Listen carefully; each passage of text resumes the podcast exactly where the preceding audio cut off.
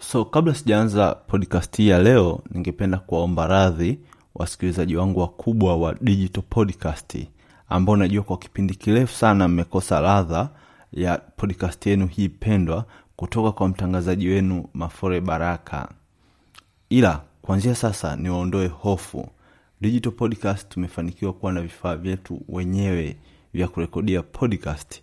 Ndio maana unasikia kuna sauti na quality kidogo so tarajieni kusikia vitu vingi sana kutoka kwangu na uh, uh, tarajia pia kusikiliza episodi nyingi sana kutoka kwangu uh, kupitia digital podcast.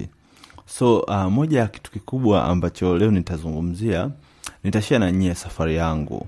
Ya kwa ambao mko kwenye mitandao ya kijamii nadhani mmeona moja ya kitu ambacho nimeshea wiki sana sana sana. Ukiingia kwenye peji yangu ya instagram ukiingia kwenye peji yangu ya twitter na mitandao yangu mingine kwa kiasi kikubwa sana nimeshia safari yangu ya rwanda uh, ambapo mm, kuna vingi sana ambavyo vimetokea. Ya nimejifunza vitu vingi sana nimeona vitu vingi sana na uzuri nimeamua kudocument karibia vitu vyote ambavyo nimeviona huko. Uh, kwenye blog, uh, blog yangu ambao www.mafore.baraka.com nimeelezea pia nimeandika article pale kuhusu safari yangu ya rwanda. Pia ukiangalia kwenye uh, mitandao yangu ya kijamii nimeshea vitu vingi sana kuhusu hiyo safari. So ngoja tuanze. Nini kwanza kilichonipeleka nchini rwanda? Uh, nadhani kama mnafahamu uh, moja ya shule ambayo mimi naifanya kama side ni kutengeneza content kuandaa maudhui mbalimbali ya kuweka kwenye mitandao ya kijamii. Na nadhani watu wengi sana mmenifahamu au mmenijua kupitia engo hiyo. So uh, nadhani miezi miwili mitatu hapo nyuma nilipokea ka, ka email kidogo kutoka kwenye moja ya kampuni uh, ambayo ina miliki uh, influencers hizi uh, hizi kama kibongobongo kama hizi marketing agency uh, ya huko kusini mwa afrika. So wakati uh, ile meseji uh, email imekuja kwanza nilipata wasiwasi. So, mm, sikute skama wananitafuta. Baadaye ilikuwa ni meseji ya ofa kwamba okay baraka tumekuchagua tunaomba uwe uh, influencer wetu uh, tuna kampeni na kama mmeona pia jambo lenyewe ndo hilo africa business hero ambayo iko chini ya jackma foundation. So nikaisoma ile email sikutaka kujibu hapo hapo. Nikaikagua tena na tena. Ah, mwisho wa siku ah, ah, moja ya vitu vya kwanza kabisa ambavyo nilifanya nilimwangalia yule client kwanza nikamsach kwanza kwenye mitandao ya kijamii. Ana akaunti nilivyopitisha jina kwenye mitandao ya kijamii nikaona yes client ana akaunti nikapitia kwenye blog yake kuangalia je hata wana website?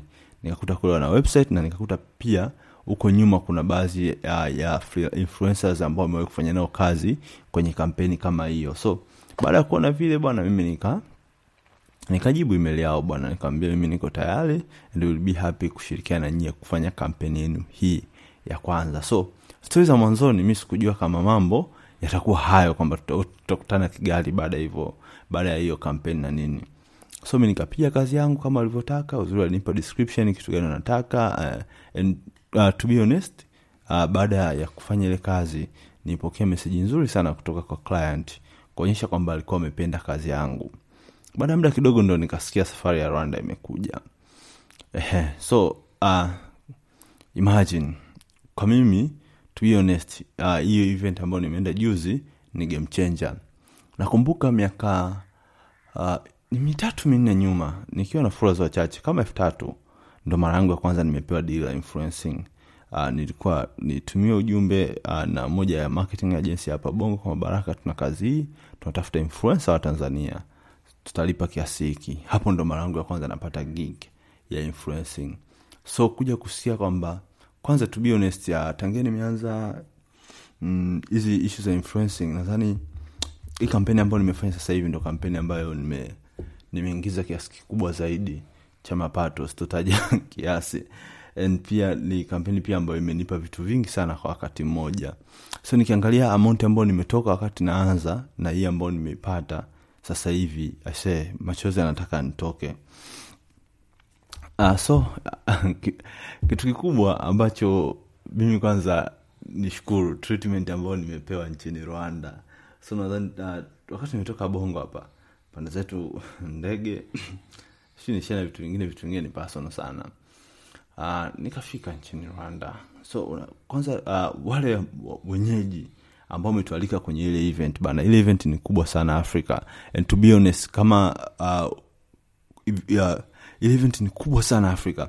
Wakati tunafika airport uh, yale maeneo ya airport ya kigali yote yalikuwa yamepambwa zile nembo za nembo ya ile africa business hero.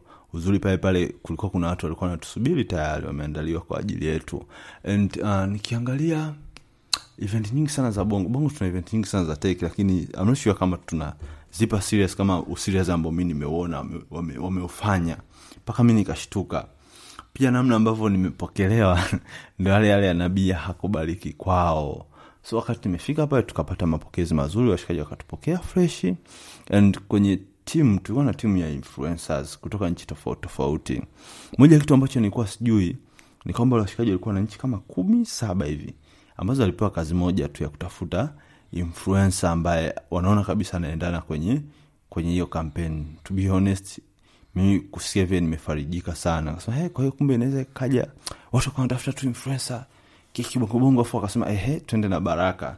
Ase kama umeingia uh, instagram yangu tuona kuna nyimbo moja nimeiweka pale ya dada mmoja anaitwa sarafina anakwambia sisi ndo wale ambao tuna lindwa na bwana. To be honest mimi nimejisikia kwamba ni miongoni mwa wale ambao wanalindwa na bwana imagine bongo kuna vijana wangapi kuna vijana wangapi ambao wanafanya mambo makubwa na mazito. Sasa iweje mi nimekuja kuchaguliwa? Kweli mungu ni mkubwa. Sa tutoke hapo tuje kwenye kwenye lesson. Uh, uzuri mimi hii ndo kampeni ya kwanza ambayo imenikutanisha na watu wengine ambao wanafanya uh, content creation tena ambao wanafanya content creation kama kama uh, kama biashara kama business kama karia kabisa uh, washikaji ambao tulikuwa nao uh, nadhani kulikuwa kuna jamaa mmoja anatokea chad kuna jamaa anatokea ethiopia uh, kuna uh, uh, mshikaji mwingine anatokea pale pale rwanda nyumbani ambaye kwetu sisi alikuwa kama mwenyeji. Tukawa kuna dada moja kutoka cameroon tukawa na dada mmoja kutoka namibia. Wengi wao nimeshare sana content tukiwa pamoja.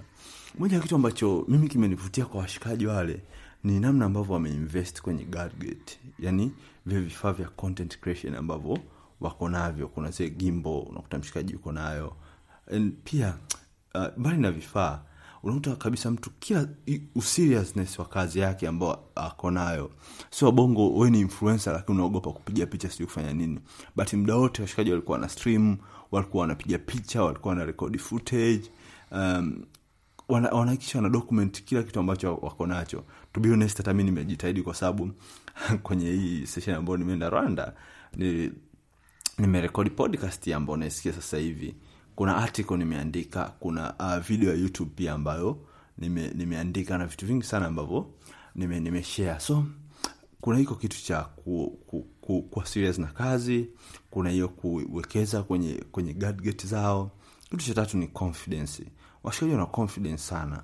Moja kitu ambacho nimejifunza mimi ni namna gani unaweza ukaongea na mtu mtu ni mpya ndo mara yake kwanza unakutana alafu unaongea naye washikaji walinyumbulika kichizi unakuta nimekaa kidogo hivi nashangaa uh, influensa mwenzangu niko naye pale ashapiga interview mbili na wale ambao wanakompiti compete wana contest kwenye ile competition. Muhimu apate content sa mwenye nikawa nashtuka sasa mi nakaa hapa hivyo shikaji anapiga content na watu wengine. So nami pia nikaanza kupata confidence pia. Ndio maana ukiangalia uh, nimekutana nime mtu kama nas daily nimepiga naye story ambaye ni content creator mkubwa sana duniani. Tubionesi kama isingekuwa confidence ya wale washikaji mini ule utanzania wangu ungekuwepo pale upole kwamba ningechiri zangu hata nisingepiga nao story. Pia uh, umeona nimepiga interview na uh, entrepreneur wengi na nyingine nyingi sana ambazo bado sijazipublish nitazipublish so nipata pia chance ya kupiga story na washikaji kuona namna gani wenzetu ambavyo wanaichukulia content creation. To kibongobongo uh, content creator bado haichukulii kama uh, content creation haichukulii kama ajira. Watu wanafanya tu for passion. Lakini kwa wenzetu kwa nchi uh, za wenzetu nyingine za afrika nyingine ambazo tumezidi kabisa uh, uchumi content creation ni ajira. Mtu ana, anaendesha maisha yake anajenga nyumba ana magari anaendesha familia kupitia tu content creation. And muda mwingine uhitaji atakuwa na, na vifaa vikubwa sana. Kwa sababu kuna jamaa moja ni content creator mzuri na mkubwa sana nchini kwao ethiopia mshikaji yupo. Alikuwa tuna simu yake na gimbo yake anarekodi anachukua pia content ambazo yuko yuko yuko nazo. So kingine ambacho cha mwisho ambacho nimeona social media ni powerful sana. Mitandao ya kijamii ina nguvu na mitandao ya kijamii inaweza ikakubadilishia maisha yako inaweza ikakutanisha na watu wapya na unaweza ukajifunza vitu vingi sana.